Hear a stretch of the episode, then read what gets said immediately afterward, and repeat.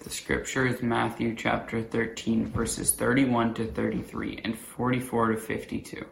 The parable of the mustard seed. He put before them another parable. The kingdom of heaven is like a mustard seed that someone took and sowed in his field. It is the smallest of all seeds, but when it has grown, it is the greatest shrub and becomes a tree, so that the birds of the air come and make nests in its branches. The parable of the yeast.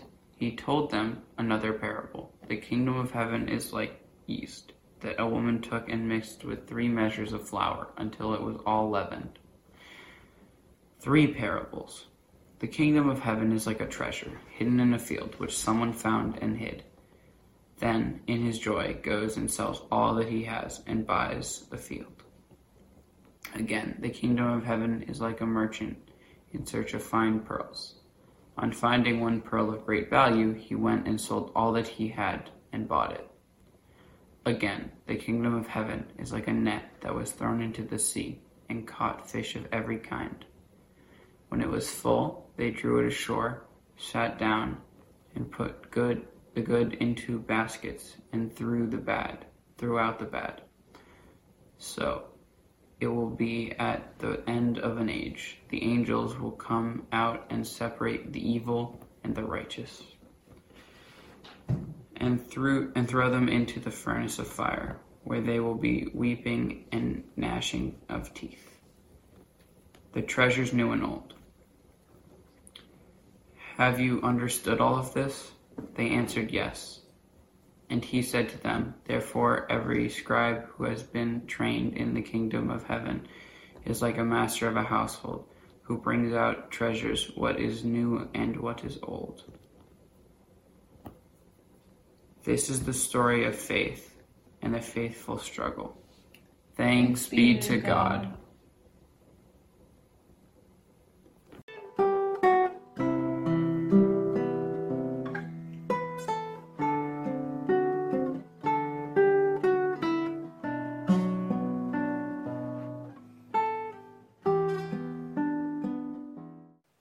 Let us be in a spirit of prayer. Gracious and loving God, may the words of my mouth and the meditations of each one of our hearts be acceptable to you, our rock and our Redeemer. And may we, like Samuel, cry out and say, Speak, Lord, for we are listening. Amen. The scripture that Nate has just read for us here this morning is a teaching tool Jesus uses parables to help us understand the difficult theological concepts. He helps us to understand that the kingdom of heaven is here and now within us. He helps us to understand through these stories that are close to ordinary, everyday experience. And it's important to use those kinds of analogies so that we can understand what it is Jesus is speaking of. For instance, how would you describe the wind or love to someone who had never experienced such a thing? I had a Sunday school teacher who once used to say it would be like describing a zipper to an alien on Venus, something that's such a foreign concept. We have to have uh, tools by which to explain this, so, so examples that are common, which is why Jesus came here to earth to help us understand the nature of our Creator God. And so, explaining wind might be like saying what it feels to have a feather brush against one's skin. But if you've never experienced that, if you've never had a feather brush your skin, you might not know what that means. And so Jesus uses common, ordinary, everyday types of examples to help us to understand these things. Jesus talks about the mustard seed Size doesn't really matter. There's incredible potential in that mustard seed, potential to become all that it was created to be. And Jesus is telling us that heaven is like that, like that mustard seed, full of potential. And when it grows to its fullness, it can support birds' nests. It can support them uh, so that the birds understand they're safe and that their offspring are safe. And then it's like yeast, which in the midst of a bunch of flour can transform all of that. That's what heaven is like. It's that transforming power of God, right?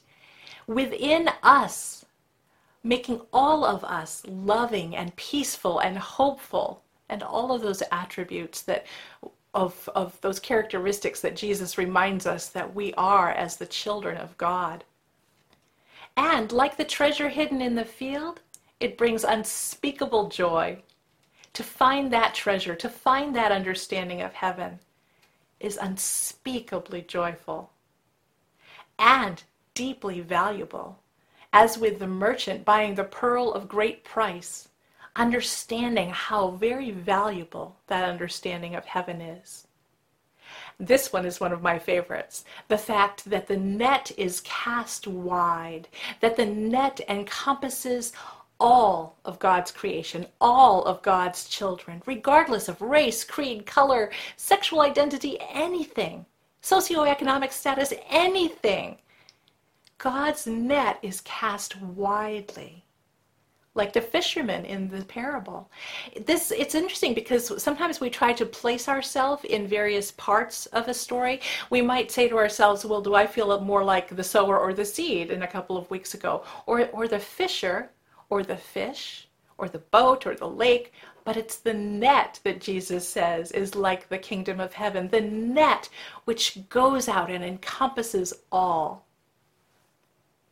At the very end, it speaks about the scribe the one who writes all this down, conveying the message, um, saving the message, keeping the message of God. So the fact that we have, through these centuries, continued to tell these stories and tell them to our children and teach them to each other and to convey them to newcomers to the faith, that's the scribe's responsibility. That's our responsibility. Once we understand the nature of heaven, to share it with others by our words, by our deeds, by who we are. When we think about that mustard seed, that tiny thing that has had so much impact, it's not hard to draw a conclusion to something else in our society today that's tiny but having a huge impact. And that would be the COVID 19 virus, which is probably quite tiny and not perceivable by the human eye, and wreaking so much havoc so much havoc in our world. But Jesus provides a counterpoint to that. Jesus provides the counterpoint of hope within that mustard seed, within that tiny element that, that creates a bush so secure that birds may nest in it. And so I am so grateful for these kinds of illustrations that Jesus has provided to us so that we might understand better what heaven really is he, he goes on to say how it is a treasure worthy of all our resources.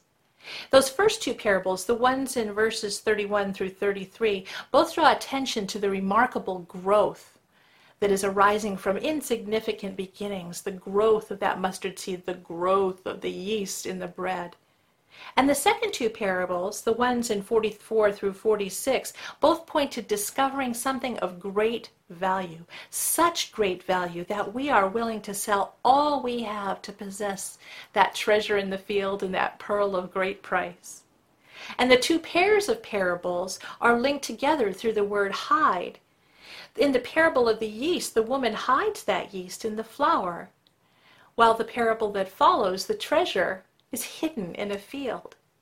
So to us, heaven might not seem readily apparent, especially when we're encountering difficulties in our life, especially when we're living through this pandemic where so many are ill, where we are experiencing the solitary and, and sometimes distressing nature of our lives. When it's, it's difficult to be isolated and alone during this time. And so our church understanding the nature of heaven, seeks out ways in which to connect us. Just as this yeast is leavening this loaf, we are seeking to, to reach out to those around us to, to share God's love there's a number of diverse socioeconomic settings represented in these parables too.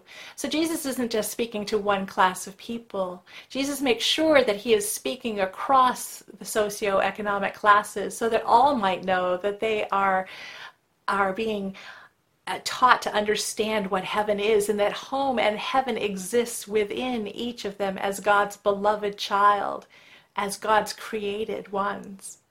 And so he speaks of a sower of seed, a gardener. He speaks of a woman baking bread, something ordinary that each person did at home in those days. A fortune seeker, a merchant, and a commercial fisher.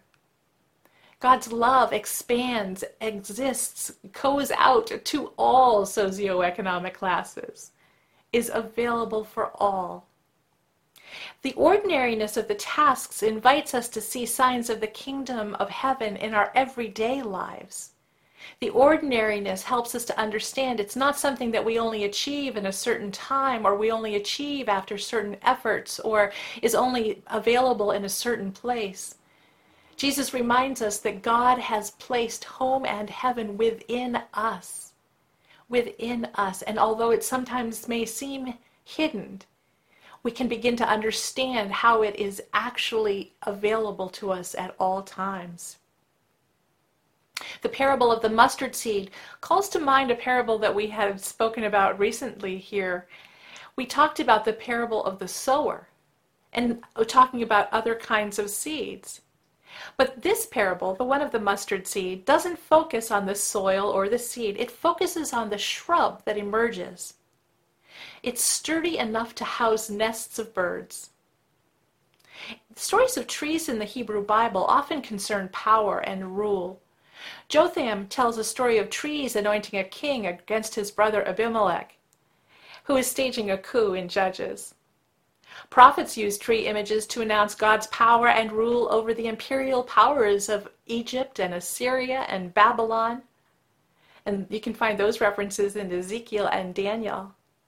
The mustard tree then depicts God's empire that both resists and mimics all of the other empires to rule over all in a way that promises justice and life rather than oppression and slavery. Birds also receive God's care in Matthew 6, where it says, Look at the birds of the air, they neither sow nor reap nor gather into barns, and yet your heavenly Father feeds them. The nesting birds spoken of point to the same vision.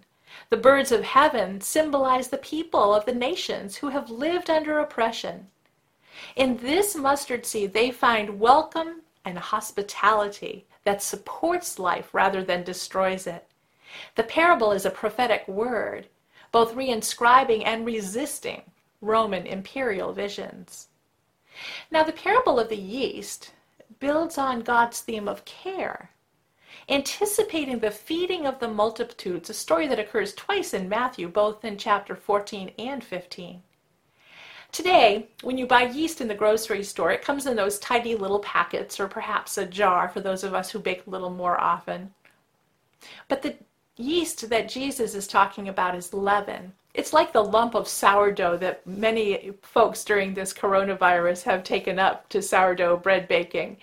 It's like that, that lump of leaven that is hidden within all of the flour to begin to transform the bread, the, the flour into bread. Notably, Matthew adds that it was not just the men who were fed in the feeding of the thousands, but also the women and children, the ones who were most, vulnerable, especially when food was scarce. And relative to the larger amount of flour, suggesting the final vision of abundant food, of all of us completely provided for in God's care. The yeast is only a small quantity, yet its small presence has big effects. And it's a time consuming process, but all the time God is working. All of the flour was leavened. The passive voice indicates God's transformative work in the world. The parable of the treasure hidden in the field harkens back to Matthew 19, where it says, Do not store up for yourselves treasures on earth, but store up treasures in heaven, where neither moth nor rust consumes, and where thieves do not break through and steal. It also anticipates Jesus' words to the rich man If you wish to be perfect, go and sell your possessions, and give the money to the poor, and you will have treasure in heaven. Then come and follow me. Read together with the parable of the treasure hidden in the field, we are reminded that where your treasure is, your heart will be also. The kingdom of heaven does not ignore our needs, but rather God challenges our material excess acquired for self serving purposes. We are reminded over and over in these parables that we are to sell all we have to provide for others, to love our neighbor as ourselves. It's not something that's brushed by glancingly. It's something that Jesus repeats in order to help make an impression on us that he really means it, that we really are called to serve our neighbor, to sell all that we have in order to help one another. The element of the relative smallness of the present form of the kingdom continues throughout these parables. It consists of a treasure in a much larger field. It consists of just one pearl. Likewise, there is the continued emphasis on the element of hiddenness. The treasure is hidden in the field, and while the pearl is not initially obvious, the repetition serves to underscore the importance of these perspectives. The parable of the pearl moves us in a different direction. In Matthew 7, Jesus cautions the disciples don't throw your pearls before swine, or they will trample them underfoot and maul you. The swine may be a reference to the Romans, it is, in any case, an insulting reference to those who oppose the kingdom. Like the soil on the path or the rocky ground in the parable of the sower a couple of weeks ago, we are reminded that the priceless kingdom of heaven will not be welcomed by everyone. The treasure and the pearl parables can emphasize both the cost of discipleship and what is needed from us the interplay of searching and finding and celebrating and selling all in order to possess something of great value. The person who finds the treasure joyfully sells all to buy the field, and the merchant sold all to buy that pearl. And here's the favorite the kingdom is like a net thrown into the sea, drawing fish of every kind. The scope of God's empire is universal fish of every kind. In the end, God will sort things out and evil will perish. God's bountiful and glorious harvest will be blessed. And then Jesus goes on to say that every scribe trained for the kingdom of heaven is like a master of a household who brings out of his treasure what is new and what is old. The one who examines Scripture to understand the ancient law, but also to identify what in it applies to us in the here and now. The one who preserves the tradition of what we have learned, the stories that have been told over the centuries, and then shares it with the world. Scribes are sometimes portrayed in a negative light alongside the Pharisees and Sadducees, but here there's a special role attributed to the scribes. It's an important role, one where they are the ones who have the authority over the law, are trained, are responsible for mining new wisdom in that law, both old and new, and teaching it to the people, making it revel- relevant.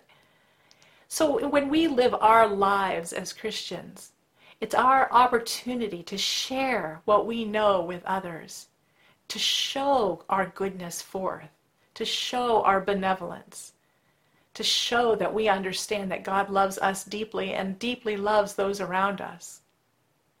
The discoveries found in these various parables disrupt daily lives and priorities.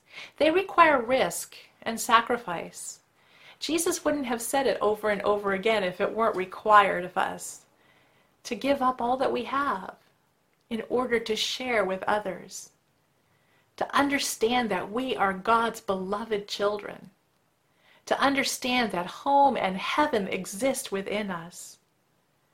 So, whether we are growing and sustaining like the mustard seed, we know that that is what the kingdom of heaven is. That within us which is able to grow to its full potential. That heaven is like that, transforming our society like the yeast. And even though it is hidden in the midst of a large field, it brings us great joy when we find the treasure of heaven in that wide expanse of the field. It's deeply valuable, just like that pearl of great price. It's all inclusive, like that net of the fisherman. And it's yours to share, just like the scribe. Thanks be to God for this indescribable gift.